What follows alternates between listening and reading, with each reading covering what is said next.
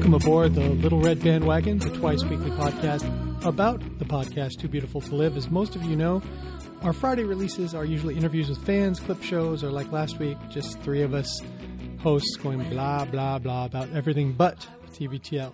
But on the first Friday of every month, we have superfan and TBTL completist Phyllis Fletcher. But before we get to her, my name is Mike Frizzell, also known as the Jail Dude, and I'm in the Orkin Pest Control Studios in Kyle, Texas. Joining me from the Scott's Turf Builder Studios in Lynnwood, Washington, is the longest-running co-host of this podcast, the nice lady, Christy Wise. Hello, Christy. Hello, Mike. You can also call me that, by the way, if you're ever doing the intro and you're bringing me in. Okay. Feel free. And of course, we are joined by Phyllis Fletcher, but not from the Housecoat Studios in Finney Ridge, neighborhood of Seattle, but from a wonderful setting on the most bucolic and flat of the ferry service San Juan Islands, and that is Lopez Island. Hello, Phyllis. Hey, Mike. So usually we do why while we have you, and yeah. I can't resist this week because Lopez Island is my happy place. This is the place where I spent summers growing up, where my family bought some property. They put up a tent, and then over a period of years put up a cabin, and over a period of years turned that into an actual house. And it was beautiful and wonderful, and I have so many great memories there. And we sold it a few years ago because nobody except my brother seemed to be getting up there anymore. But Lopez is the best. You ever been on Lopez before? And what are you doing up there? And where are you staying? All that stuff. Well, my first time here was a couple of years ago when I recorded your 50th birthday message from here. I was up here on the 4th, a couple of years ago. A friend of mine grew to love coming up here, because she used to come up here for work a lot. And, she started. Wait, what kind of work would call someone up to Lopez Island? Well, that's where you go to get away from work. What is right. The work? Being a private chef. Oh, rich people. Okay, yep. Gotcha. Yep. Yeah. Mm-hmm. So she used to do that, and then she started doing vacation rentals up here because she loved it so much, and she became friends with a woman who was doing that with her for a while, and then that friend bought a place and very generously invited me and Josh, even though she's only hung out with us a couple times. Mm-hmm. Our kids are about the same age, and they were just so nice to extend the invitation. We were like, we got to do it. So I came up here, we all came up here. They had already been here for a day and a half. And then we got here. And then, by the time this is released to the world, we will have been back for a couple of days. But it's been really, really awesome, and they've been so nice to have us, and this house is beautiful. And from what I understand, it's right across Mud Bay from your old house. Yeah, we have a I don't like when people say very unique house. We had a unique house because my uncle was my grandfather was a carpenter, and my uncle is he would build houses from the ground up, and he always did unusual things. And my other uncle was an architect and wanted to do unique things. He normally built hospitals, but they all put their passions into this house. And my dad was just a big, strong guy. So that worked out good because he got to do most of the shitty work, and they got to do all the fun, designy stuff. But it's pretty incredible place. I hope you can get a picture across the bay, and I can point it out to you. It used to be further back in the woods, but it slowly slid toward the water. So it might be almost in the water by now. Wow. Well, I will go down since I have, so this is the 4th today. So since I actually have today off, I will go down to the beach and, try to get a good kind of panorama, and then send it to you, and you can tell me to zoom in on any particular spot or something. Cool. So this, like you said, it's the 4th. There used to be, sporadically, it was never every year, but there would be fireworks, often either over Fisherman's Bay, or the most spectacular ones were where the Richardson General Store burned to the ground. There's a lovely bay there that they used to do fireworks. Is there something going on the island, and are you guys going? I don't know if we're going. There was a couple years ago, there was stuff that we could, I think we could see it from the vacation rental that we had at that point. Mm-hmm. I'm sure that, and from what I recall, that's on the other side. So yeah. I bet there are teenagers in our crew this weekend. So they're going to want to see something. If they wanted to go. Yeah.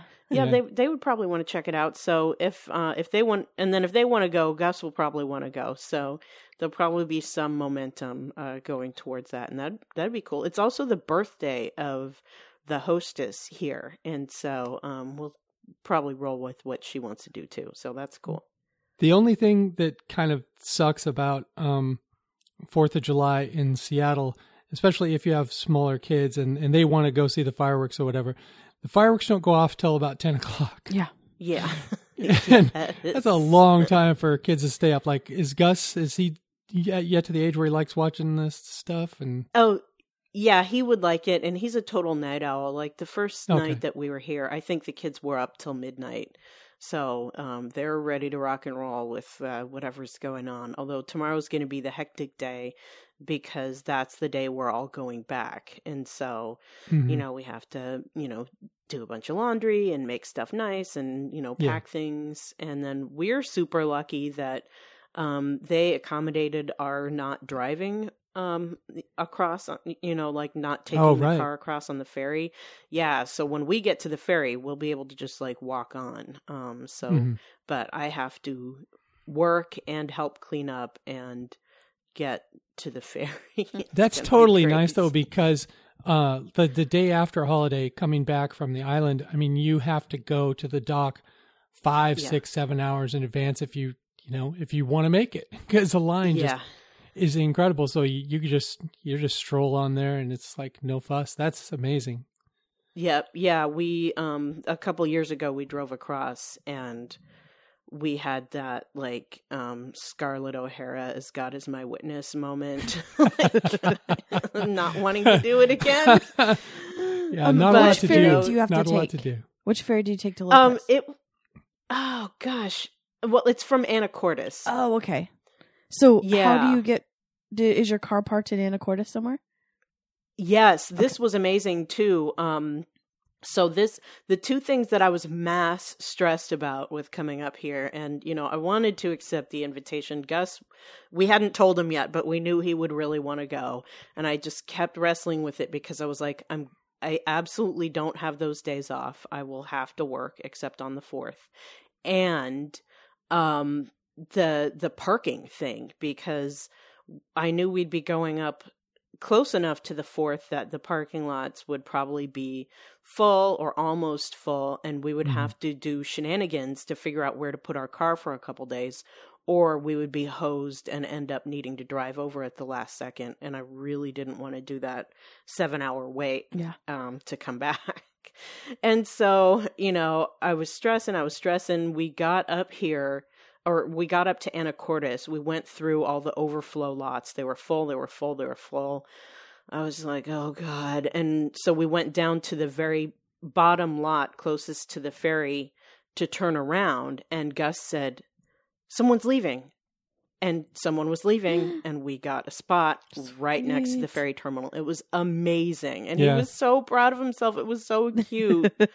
And we were like, you should be. This was awesome. You just made the trip so much better. He's a good luck charm. So I know. He was so cute. He was so excited and proud of himself. It was amazing. So we were really happy. That's how it worked out. And we paid for the parking for 3 days, and they have a 2-hour grace period.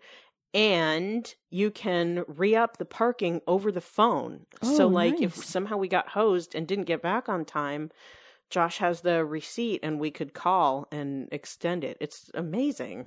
Yeah. That's nice. You know, that person could have stood by their car and said, hey, you want this spot? And you probably would have broken open the wallet for that, right? Yeah. I would have broken open a few things. Yeah. I mean, take out the mouth guard for that one. I would have been willing to do many things to get that. For a good parking spot. Because I've never done that, but I've thought about that before. Like when I used to work at Safeco, and I'd get there super early in the morning, and I would be leaving like right as the game was starting. You know, I'd hand it over to somebody at like 6:30, 7 o'clock, and I'm getting to my excellent parking spot, and I know I could have made money every night by just standing there. These poor bastards getting there late. You know, they're going to miss the game if I don't. Hey, $10, this one's yours right here, you know? Right. Oh, $10. I would have forked over 10 instantly. Absolutely. Yeah. Yep. But good for Gus. Well, a couple things about Lopez Island. You're staying on Mud Bay, which is actually, you know, the name's not great, but the bay is beautiful. Hello? It's a great bay for crabbing. So Barb, if you ever get up to Mud Bay again, set your traps. Mm-hmm. You're looking directly across at where I used to be. And then if you look all the way to the left at the peninsula that comes out from the south end of the island and points back north, the Sperry Peninsula, you'll just see that strip of where it's just enough to put a road on. Have you looked at that? No. Okay. When you get down there, you know, look all the way to the left. And there's a massive peninsula. It's like a triangle-shaped peninsula. It's called Sperry Peninsula. And there used to be a camp called Camp Northwestern. I think Megan Coughlin even went to that camp, even though her family had a place on Lopez Island. And it was just this great camp that everyone loved. And Paul Allen bought that peninsula out from under them in like in the mid-1990s. I remember I was in prison and my mom was sending me the articles because it was really interesting. He ousted them from there, and it was kind of a ruckus, and then he helped them, I think, buy another island out west of Orcas called John's Island, which is about the same size as Sperry Peninsula, and set up their camp. But he bought it basically, I think, for his mom, because he built, you know, just some beautiful housing and some facilities out there, and I know his mom lived out there, and he would come park his yacht. I don't know if he still does this in Mud Bay. Wow. And this yacht was so big, I swear it displaced water, you know, even though it's in the sound.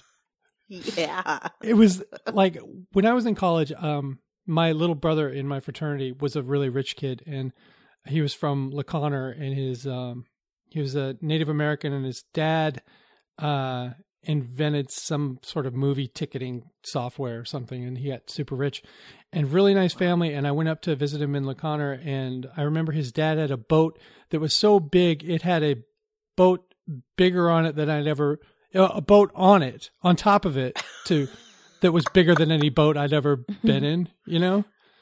And like when Paul Allen parked his yacht, you could look at it and go, there were like, There was a boat the size of my friend's boat on top of Paul Allen's boat, and then that third boat was on right, and there's room for a helicopter. Yeah, like, I know one of his yachts has a helicopter pad on it. Incredible. Wow.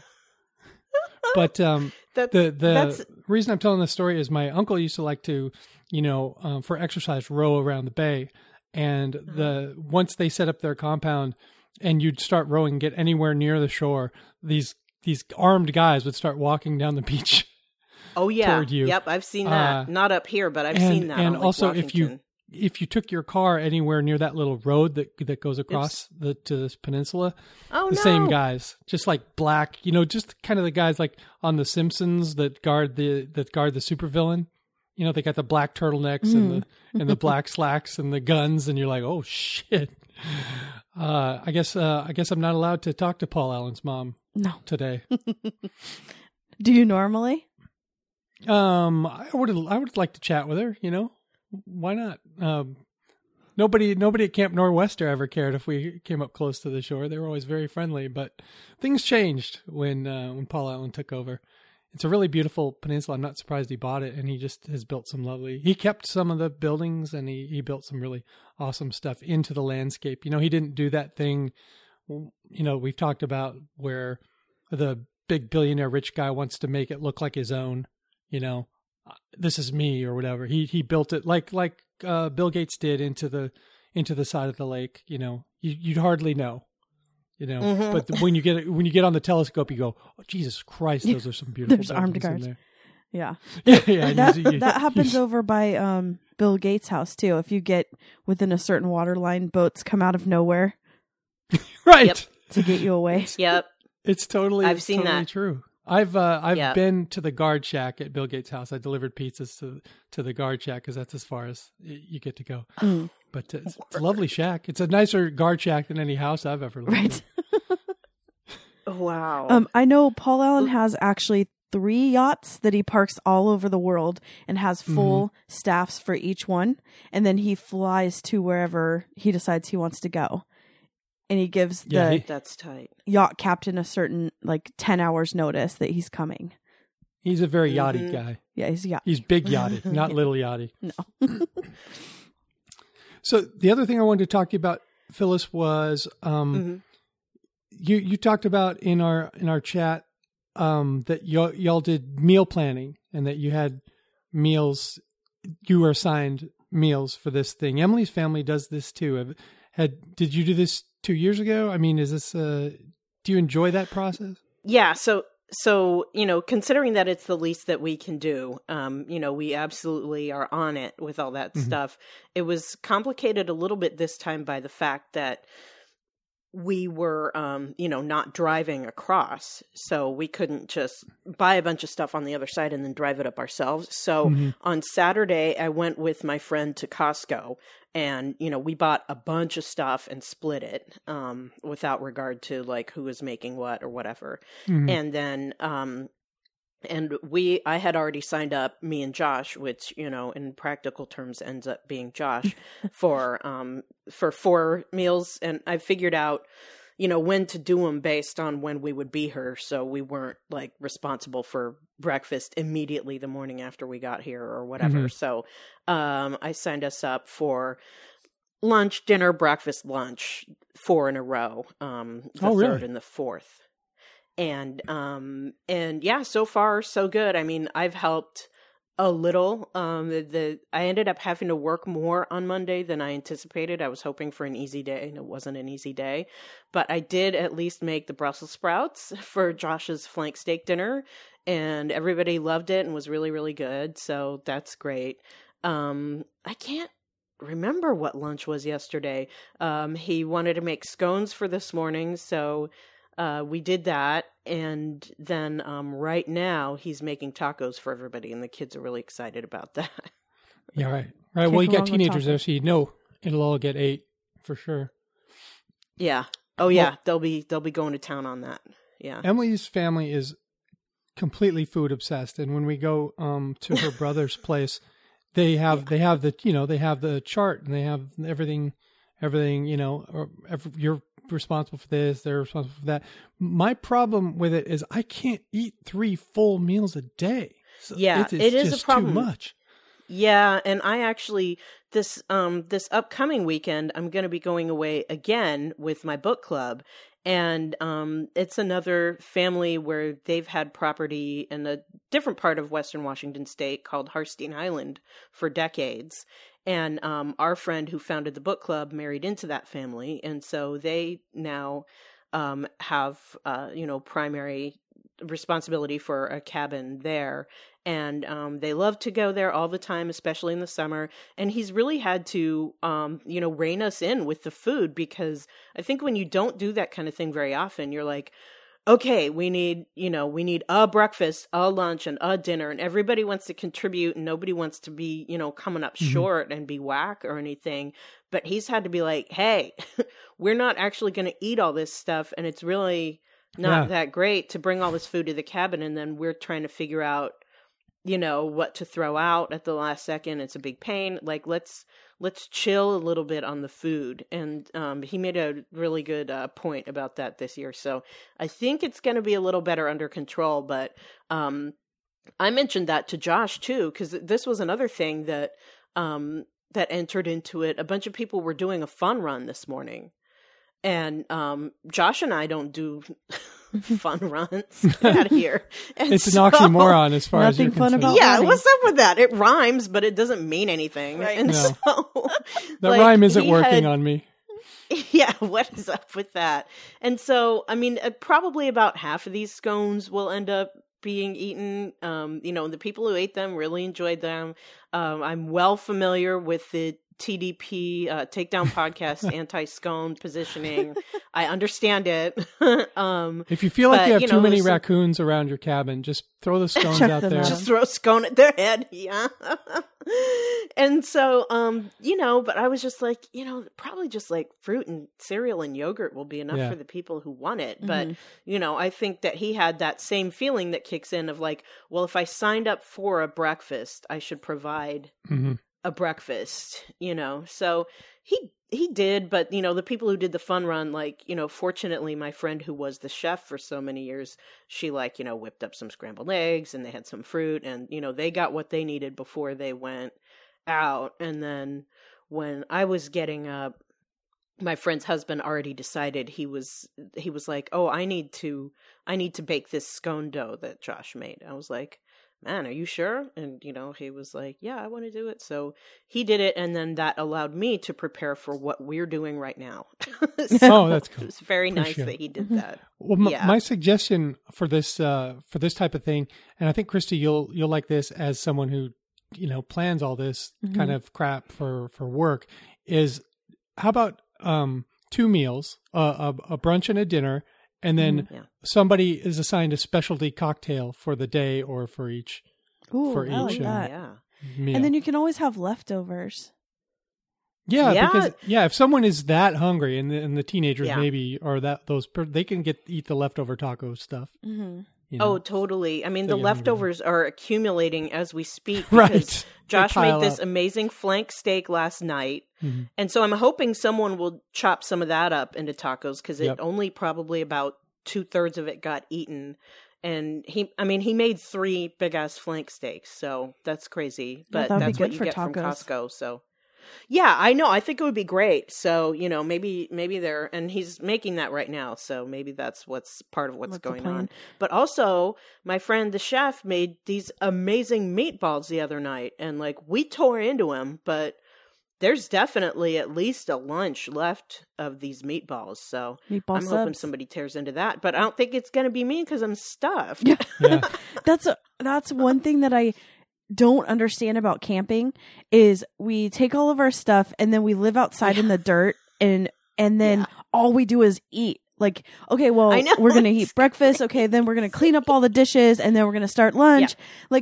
Just stay home. You would save money. I know. And you get to sleep in your own bed. I just don't get it. I know. I'm cooking and cleaning up way more than I do in my own house, but it is gorgeous here, I have to say. And they very, very generously gave us what I've figured out as the master suite. I mean, they so didn't have to do that, but they did. And it's beautiful. Mm-hmm. So I'm really happy to be here, but I'm definitely doing more work. Yeah, it's like chores. The one time I did a situation like this, we rented a houseboat on Lake Roosevelt. Have you guys ever been to Lake Roosevelt? I don't think so. I think I have. Yeah, I think I have with my church when I was a kid. It's weird because it's the Columbia River, but when the dam's up, it's Lake Roosevelt. Right. So this is a big thing. You rent these big houseboats. We had probably 7 people on it. Has all these bedrooms, 2 bathrooms, a hot tub on the top, and you're supposed to just tool around for a whole week and jump in the water. Well, it was the rainiest Eastern Washington has ever been in 300 years. So we had thought we're going to be fishing and we're going to be hiking and we're going to be doing all this stuff and swimming. So we didn't bring anything else to keep us entertained. And all we did is sit in this houseboat. Well, part of it was same thing. Everyone was assigned different meals. And this woman she was going to make teriyaki chicken. So first day, Sunday, she comes in. She has this giant Tupperware thing that's probably the size of a cookie sheet filled with raw chicken in juices. No. And it was so disgusting. And her meal wasn't even till supposed to be at the end of the week. And I was like, no. Okay. Well, and then we have only a tiny fridge. It's like being in an RV, basically. So this chicken in its juices were sloshing around for days, just dripping over everything. And I'm like, I'm glad I don't eat meat at this point. But people don't. Depending on what it dripped on, now you do. It's so disgusting. I think we ended up having to throw it over the boat. No, this fish was grubbing. Yeah. Well, and that's the thing is because it was so cold and rainy, no fish were out. Oh, right. Good for them. They would have been floating up with X's over their eyes. Yeah. If they had been in a feeding mode. The best thing is you would go in you could go in as much as you wanted and have all the bathrooms like sucked out or whatever and get gas. Mm-hmm. And we went in after I think our second day we had Mexican Fiesta. And so we had, a taco bar and margaritas and the whole thing. And then we went and our boat was kind of shifting to one side, like a lot. Yeah. It was noticeable. Yeah. So we went in and they had to suck all the poop out. And the machine was just going crazy. It was like smoke was coming out of it. And we all were like, Mexican Fiesta. And, and then they warned us. They said, you have to. So we took numbers like 1, 2, and 4 pooped on one side and the other, so we could keep it even. Poop ballast, right? Is what that's called.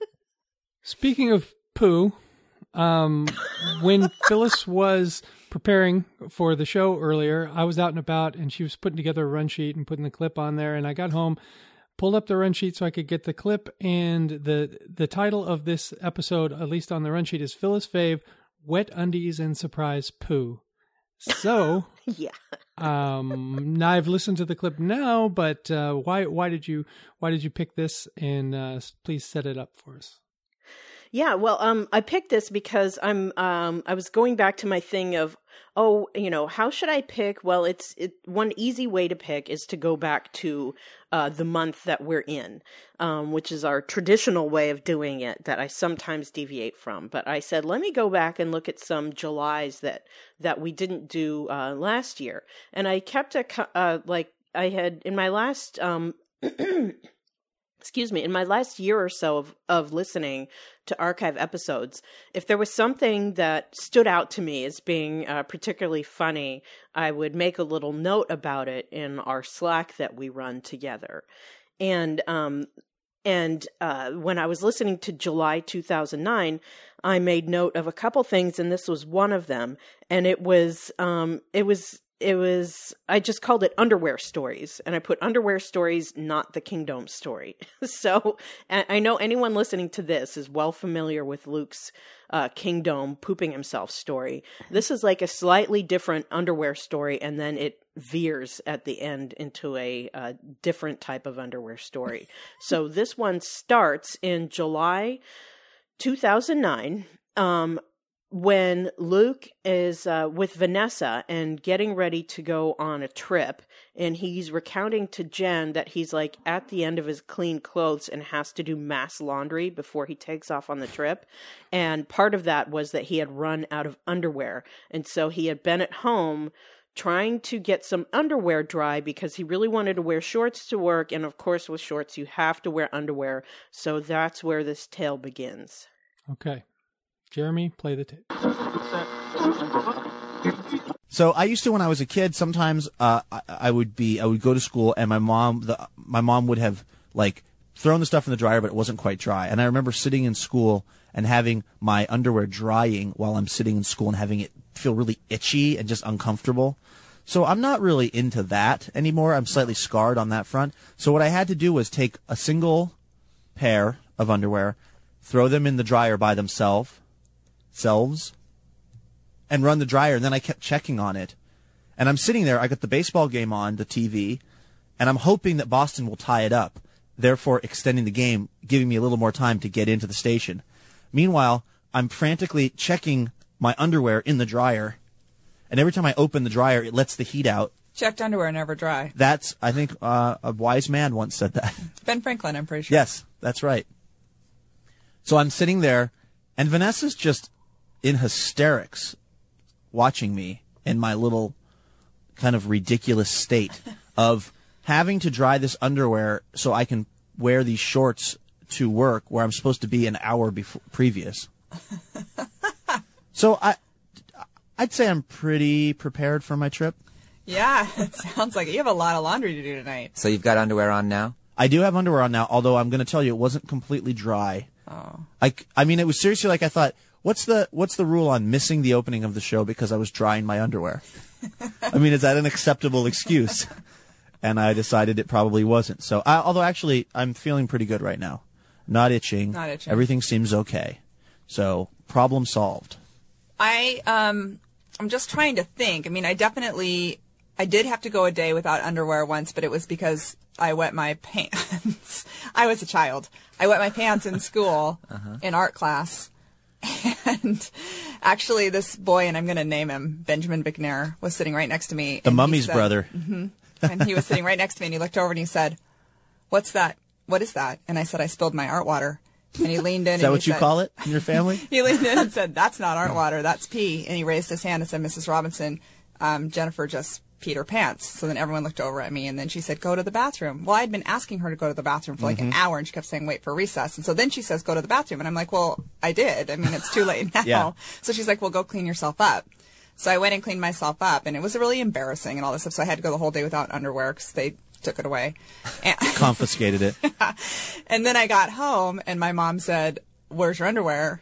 And I said that I fell in a mud puddle. I already had tried art water, and that didn't work. So I said I fell in a mud puddle, and it got dirty, and the nurse took it, and I told this whole story. And she goes, "Oh, well, that's interesting because your school called and said that you peed your pants in class." And I'm like, "Well, then why did you ask me?" That's entrapment. Entrapment. Mm-hmm. When I was in kindergarten, I went to this place, I'm not kidding, called Pillar of Fire Christian Elementary School. We've seen your class picture. And I had this teacher, Mrs. Foreigner, who was sadistic, right?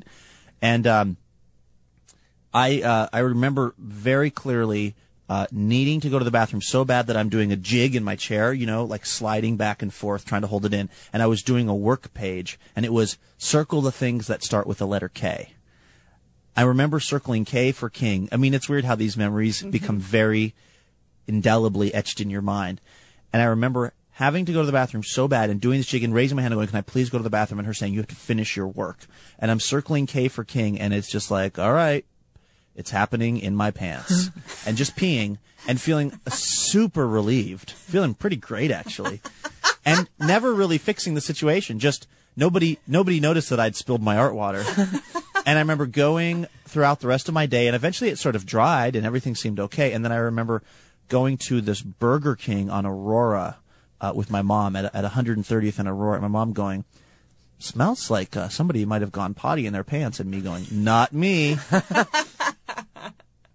Speaking of soiled undies, I was walking with Vanessa yesterday in our neighborhood, and our neighborhood is sort of a nice-ish neighborhood, but then if you go up the hill from our house, it's ridiculous. It's the neighborhood's called Cascadia. It sort of overlooks Lake Washington, and these are these incredible houses. They're all like multi-million-dollar houses. And we're walking, and you know, all the people that live in these houses have people that do their lawn, so everything's manicured, everything's really nice. And we're walking along, and we just smell something horrible. I mean, a very intense, bad smell. And we look over, and there are some underpants. They look to be like women's underpants that are just smeared with feces on the parking strip of somebody's house with flies on them. Huh. And you ever see something like that, and you just go, "I need to know the backstory on that." Yeah. Uh-huh. Yeah. Did it look like human feces? It did appear to be human, I guess. So I mean, it didn't maybe fall out of the car, and then a dog came. Right. That would be very odd for a dog to... I'm trying to make it not be what it sounds like, which is that a grown woman in your neighborhood who's a multimillionaire went poo in her panties and left them in her front yard. Like, yeah. I want it to not be that. It's like a calling card. But that seems to be the only logical explanation. And, yeah, there are so many things, like, it just raises a bunch of questions. It doesn't answer any of them.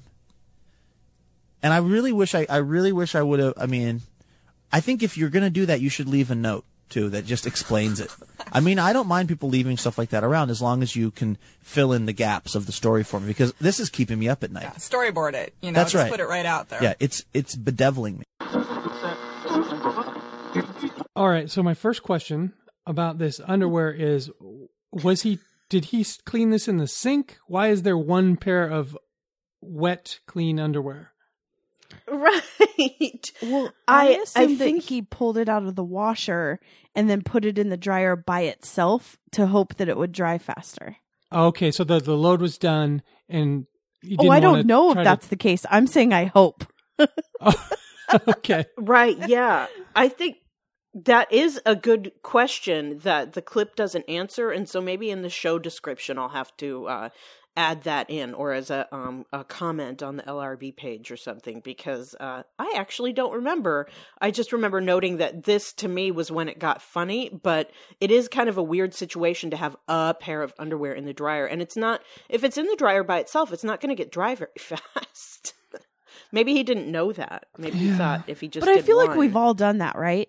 You take the jeans out and put it in the wash or the shirt or whatever that you're going to wear. Hair dryer is faster. Hair dryer. Put it on your body and then dry it because you have the body heat. Can you tell I've done this a lot?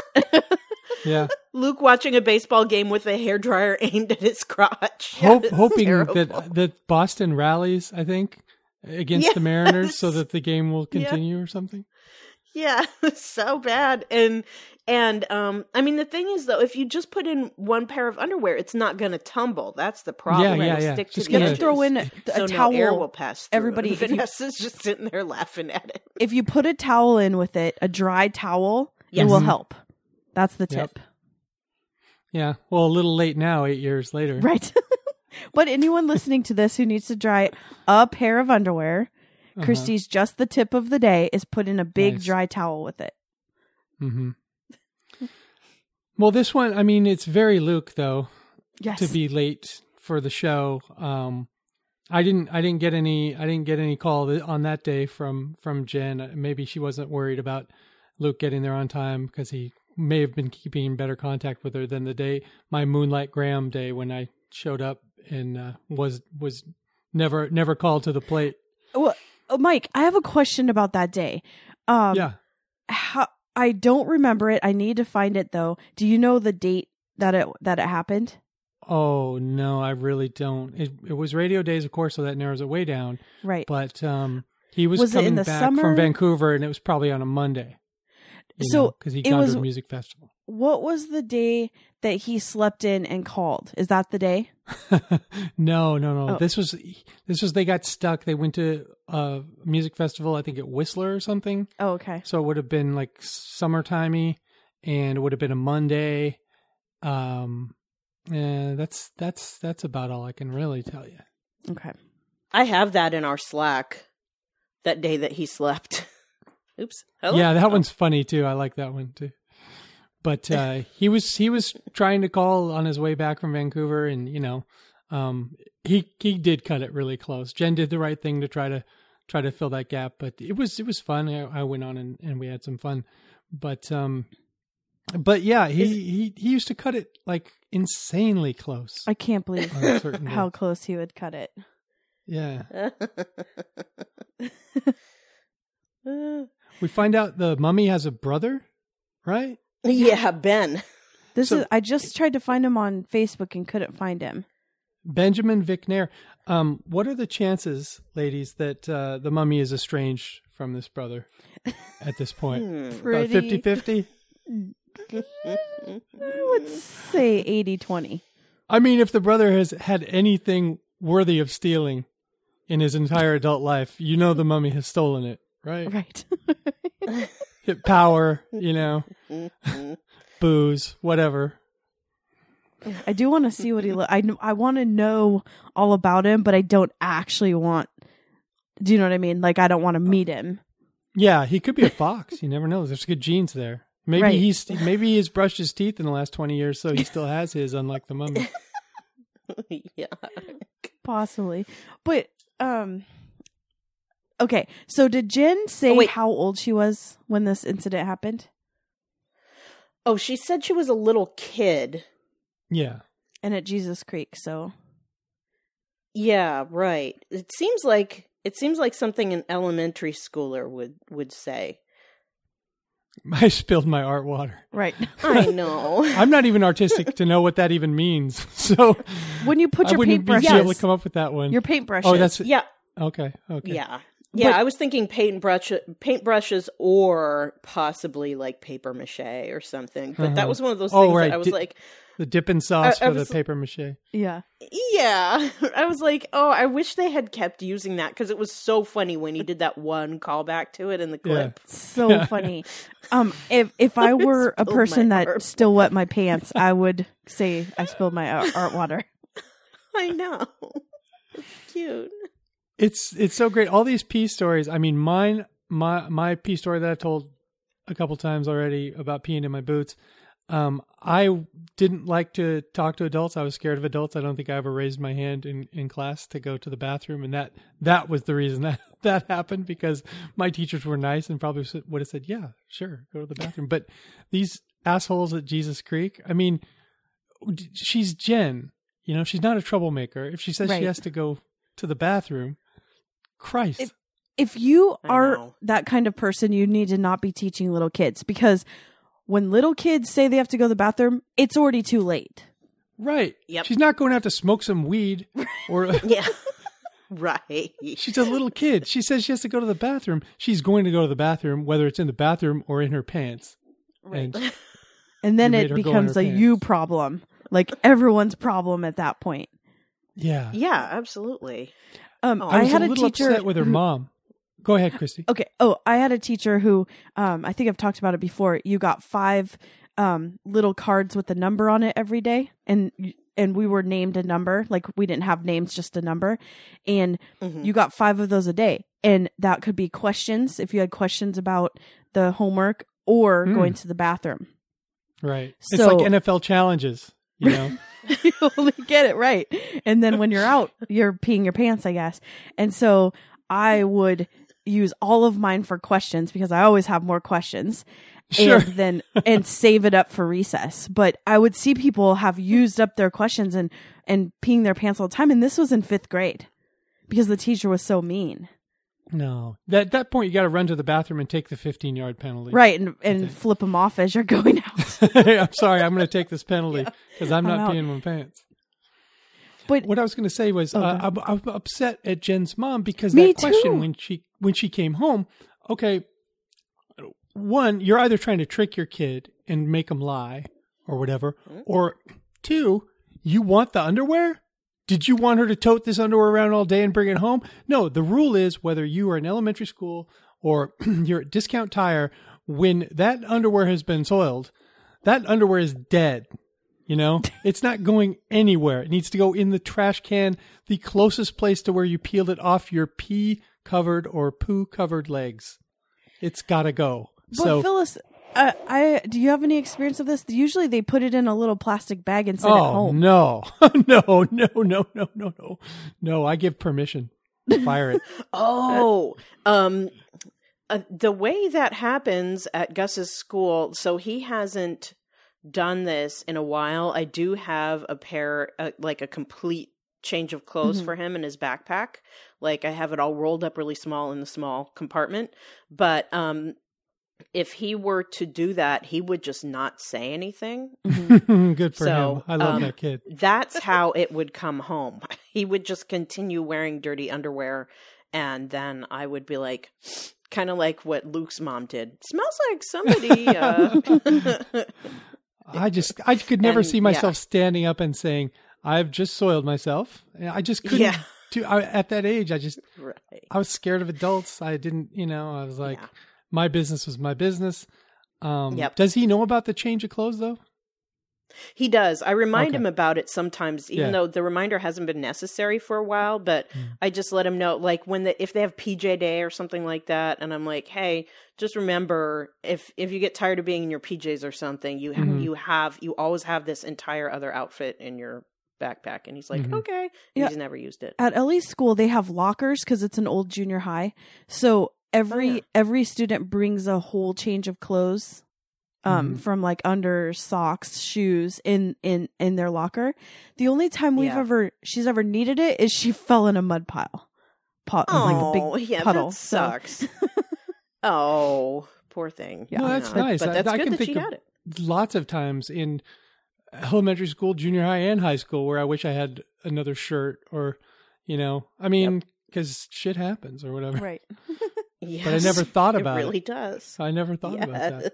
But, it, you know, you could have, if I had that change of clothes, I could have raised my hand like the like Steve Martin in that movie and said, do you mind if I go to the bathroom? And then just grabbed it. Right. That's just gone for it. Yep. Yeah. I really like Sean's line about the found poop being somebody's calling card. That is the worst calling card I've ever heard of. It's awful. So bad.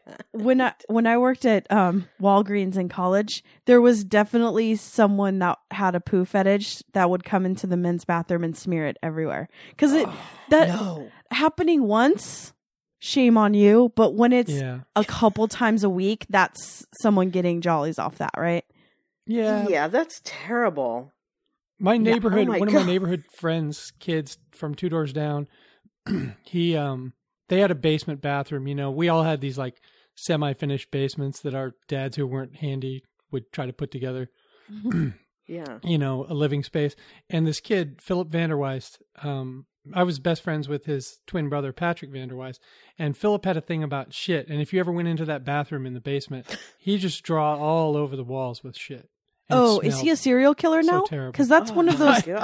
That's one of those. If he checklist is, he's gotten away with it because I haven't heard his name. So. Yeah, that's one of those checklist things of being weird about poop. Yeah. Oh God, that is vile. That's insane. Well, the thing I'm always tripped out by is, and I've never encountered this, but because I don't do that whole Black Friday thing on Thanksgiving weekend, but a lot of people who have to work in those stores call it Brown Friday because people just poop all over their store. There's articles about it and there's footage of it. No. And some of it is just that there's way more people than normal. And there's always a certain number of people who do this, but part of it also is people like loading up on Thanksgiving dinner and then getting in some kind of crazy line at like 2 a.m. and not thinking ahead. And I think my favorite story about that was somebody who went in a dryer at Best Buy. Oh, like Mike says, there needs to be a little bit more shame in this world. Yeah, yeah. I agree. We could do some crazy shame. Just to save $50 on a damn TV you don't need, you do not need to poop in a dryer. No. It's such Let a me great ask article. You guys this. How much of a discount would you need on that dryer after it had been returned to its original state? And you knew they better pay me to take that dryer. Hell no. Yeah, is delivery included? No, man. Will it dry underwear by itself? Oh God. So Phyllis, you have a story about finding some poop? Yeah, it's like there's something about finding poop that like it never fully goes away. It's like an assault on your memory. And this is one of those, even though it only lasted like a second in my life, it just stuck with me. And it wasn't even a super crazy place to find it, but the way it looked was disgusting and highly memorable.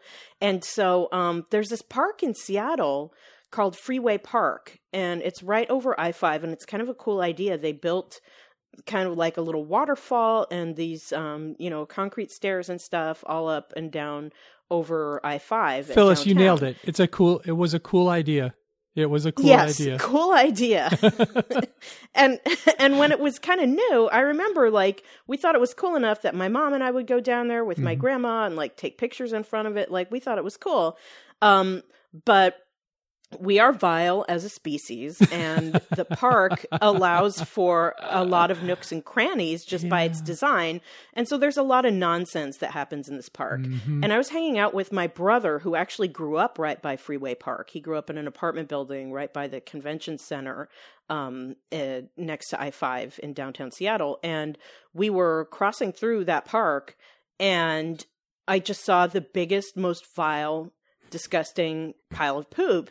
And I was like, oh my God. And just like, what happened to that person? Like, many questions, right? Yeah, like they look like they are not well, you know, by judging by that. And I think my brother was just used to tuning these things out because he couldn't deal with it if he thought about it all the time. And he was just like, you think that came from a person? And like, you could just see his worldview shifting and just so many things becoming horrible. Cause I think he had always convinced himself that was dogs, and we were both adults, but I think he was just at a point in his life where he just had the horse blinders on, you know? Yeah. Mm-hmm. And I was just like, yeah, it's a different smell. Just like, we never spoke about it again. Yeah. Yeah, it was, yeah. Shape and smell. I've never even had one, but it just like, I was just like, I just think based on where that is, and, you know, I think that's a person. Nobody was walking their Great Dane in that nook and cranny. Right. Yeah, not really. Yeah. It was gross and a bummer. Yeah. I have a found poo story. I don't think I've ever told on this show. When I used to work for Papa John's, before we moved our offices in Redmond, we had this office in Tukwila, and it was an open floor plan, at least for those of us lowly people that worked for the Papa John's side and not the Red Robin side. They all had offices and we had an open space. So, I didn't share my cubicle with anyone, but there was another computer terminal there, which was where it was hooked up to every restaurant that we had, and it could pull all the numbers. So we would often, you know, take turns sitting there and getting the numbers from all the stores that we needed and printing them. So there's usually just an empty chair and that monitor behind me. And my friend Janelle she worked in another part of the office, but she would always come over and we would bullshit a lot. So she came over and she was like leaning against the wall on my side of the cubicle, and we were talking, and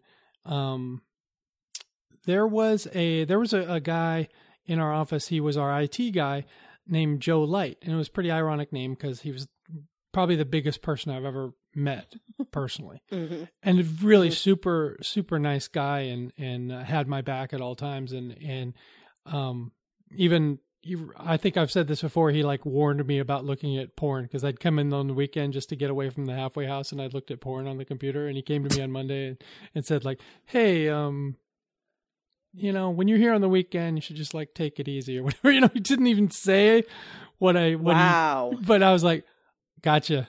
I will take it. Wow. I will quote unquote take it easy. So anyway, that's how nice a guy this was. And he died a few years after this incident. He got the gastric bypass or whatever, and it didn't work out, and he died. He was just too large to live. So he came over while Janelle and I were there, and he sat and he got whatever numbers, you know, and this chair, you know, was struggling to keep him up, but it did the job. And then he got up and left. And Janelle looked at the chair and said, "What's that?" And I said, "I don't know." And I like wheeled my chair over, and I picked up this like little brown nugget, right? No. And turns out, you know, Joe had a hard time, like, you know, with his hygiene because of how big he was. And but I didn't make that connection, and I picked this thing up off the chair, and I was like, I don't know, and I smelled it. I put it up to my nose and smelled it, and then I put it back on the chair exactly where I'd found it, and Janelle said, "That was shit, wasn't it?" And I did not say anything back to her. My stomach was just turning, and I just got up and I went to the bathroom and gave my hand a rape shower, and my skin is just now growing back. Yeah, I was gonna say, how did you accommodate yourself without that hand anymore? right. One hand and one leg. Yeah. Oh my God! Well, you know, I like him because of how he helped you when he really could have not, and so. I say blessings upon him, the late Joe, but that's terrible. Yeah. It's really awful. Yeah. Poor him. I know. Oh, like but my boss had to talk to him a couple times about that stuff. Yeah, yeah. You got to clean that up or whatever. Oof, I'm well, see, maybe that's why he was so nice. Because people had been nice to him about his issue. Maybe that's why he was nice to you about yours. Yeah, absolutely. I would never have said anything about that shit to him. Nope. No, just wheel that chair down to the dumpster and just fire it in there. Yep. Along with your hand, just cut it off. Right. Just can someone just machete this right here and right. We'll cauterize and hopefully it. You've never picked up unknown brown things ever in your life. No, again after that. No. Learn a lesson. Big lesson. Janelle still laughs at me and laughs. Oh no! I've seen lots of unidentified poop around because I've been to San Francisco, and for some reason that place is just a toilet all over the ground. But a funny story I have of pooping in public, not me, but Ellie, we were in Port Townsend for the day, and she's like, she had just recently been potty trained. And so when she says, I have to poop, like it's already like, it's sticking out, you know? And so we're running all around town and there's these big signs that say restroom. And so we're trying to find it, can't find it anywhere. So we're like, we're just going to have to go under this dock. So we go under the dock. And luckily, because she was newly potty trained, we just had baby wipes like with us. And so Jeremy has to hold her up in like a squatting position and her pants are down and she's just pooping straight on the beach as he's holding her up. And of course, I had to take pictures because that's adorable. And then because it's a beach, there's lots of dog bags. So we picked it up, of course, because that's really gross. And, used the baby wipes and everything was fine. And then we get out and we were just laughing about how funny that was. And she's like, I pooped on the beach and was telling everyone. And as we came out, the dock under which she pooped was the public restroom. Like, boo. Oh, man. Oh, boo. And I think I sent that picture to Luke because he was living there at the time. I'm like, we just shit up your beach. Probably cleaner under the dock than a public restroom. We probably did better. Good point. Right. That's amazing. Yuck. But we cleaned it up because that would have been terrible. Yeah. I've gone commando once in my life and it was a disaster. I'll say that. I didn't poop my pants. I just chose not to wear any underwear on a particular day. And this is a LRB exclusive. I don't think I've ever told this story to anyone. I think the only people that know about it are my ex-wife and my ex-stepdaughter. And they like Janelle. They laugh and laugh whenever I recall this time, or I usually don't recall it, but they make sure that, that it gets recalled, you know? Yeah. Okay. So when we were living in Florida, we lived in married student housing, which was right by all the sports complexes. In fact, it was probably closest to the baseball field of any place that anyone ever lived. And I loved playing baseball and I like to, you know, go over to the field and like toss the ball around and do some hitting or whatever with the guys, you know, not like during an official practice. They weren't going to let me practice with them, but like on off days or whatever, they would let me throw batting practice. And what that meant was that I would be throwing at just about my maximum capacity and almost blowing my arm out. And they would be smashing the ball all over the field like it was batting practice because that's what it was for them. And they threw me a bone and gave me some gear. And one of the pieces of gear they gave me were some University of Florida baseball pants, and I loved wearing those. I cut them off because I'm Andrew at heart, so I cut them off above the knee, and I would wear these baseball pants as like my tonight pants or whatever. So one day we're going to go to the beach at Cedar Key, and I realized I don't have a swimsuit. I'm not really a beach guy, so I don't have a swimsuit. But you know, Meredith's old enough now where she's going to start learning to swim, and I can help her and. So we're going to this nice beach at Cedar Key, hour or two away from the house. And I just said, okay, well, I'll just wear my baseball pants. And for some reason I thought, well, since we'll be swimming, I don't want like underwear, right? Like, because when you have a swimsuit, you don't wear underwear. Right. Yeah. So everything's fine. I look fine. It's cool. I love my Allisons. I look good in these pants. That's one of the reasons I like to wear them. So, we get to the beach and we go tearing out there and I'm, you know, playing in the surf with Meredith and kind of, you know, holding her and showing her how to do the swimming and all that. We get out of the water and we're walking toward Lee, who's set up on the beach. And Mike, were they white? Were they white pants? They're white. Oh yeah, they're white. Oh yeah, they're white. They're white. They're, well, there's the University of Florida logo on the back pocket, but that's not helping you. Right? No, that's not going to help you. That's not helping. So we're approaching, and I see Lee like shield her eyes, like cover her eyes, like to make sure she sees what she's seeing, you know, in the bright sunlight. Oh. And then I sit down, and she goes, "Look down at yourself." Oh. And yeah, it was all out there. It was all out there. So wrapped the towel around myself. Went back to the car and just said, "You know, when you guys are done."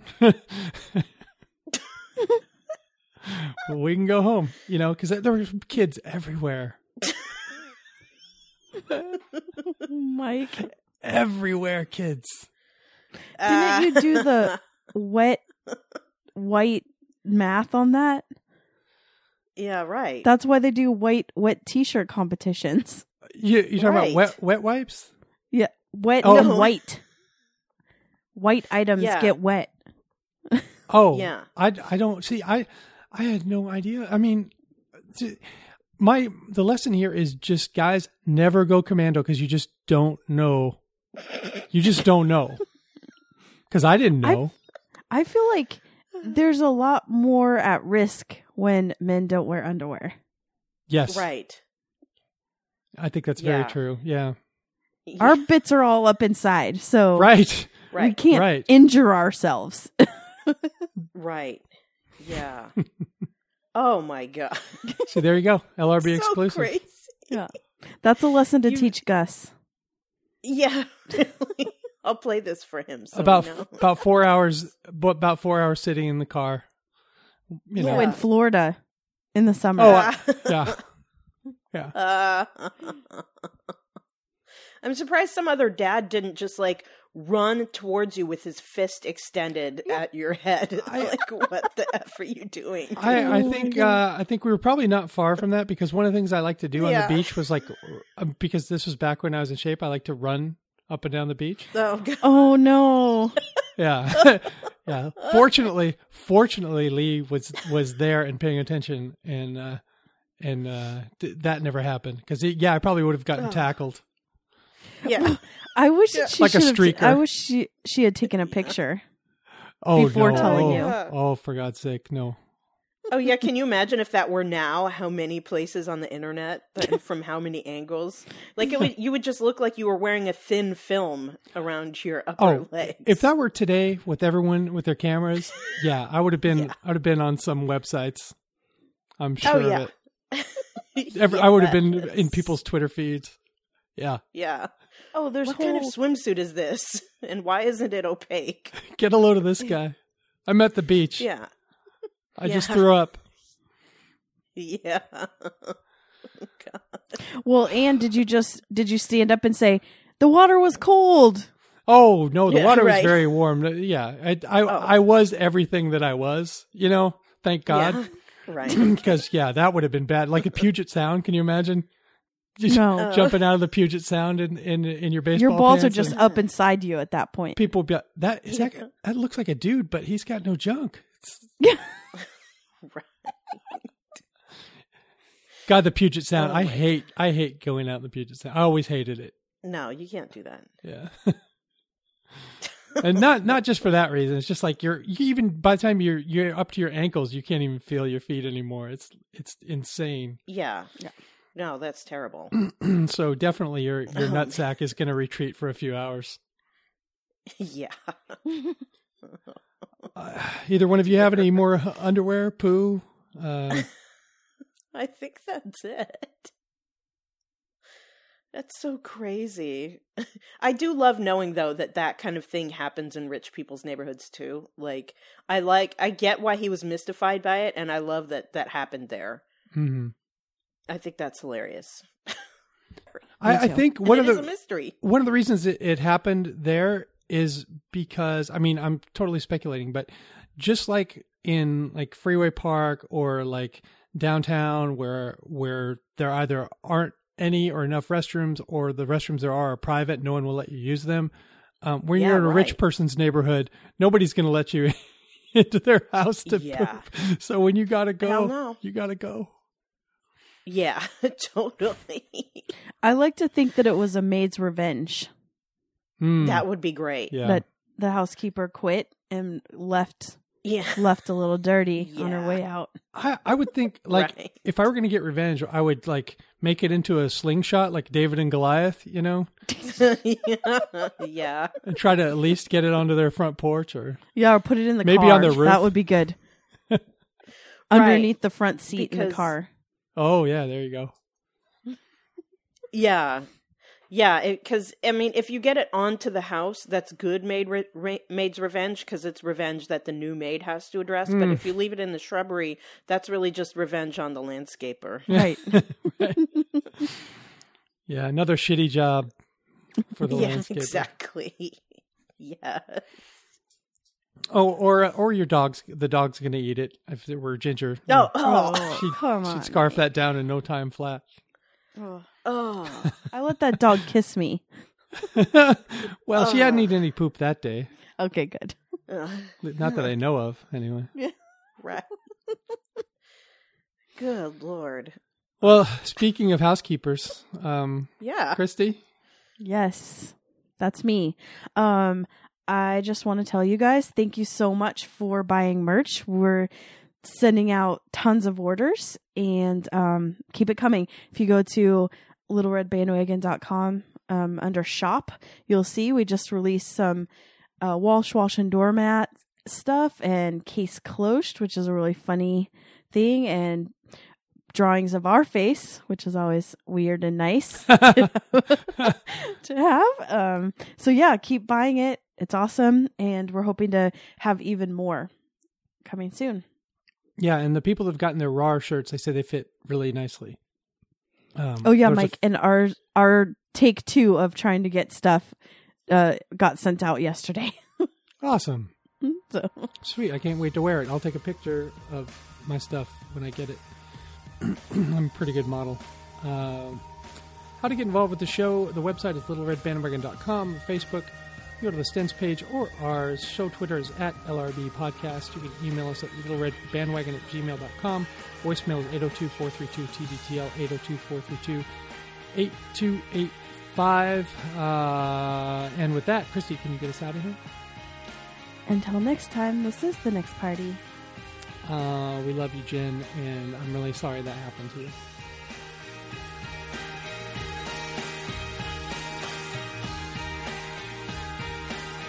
Nailed it!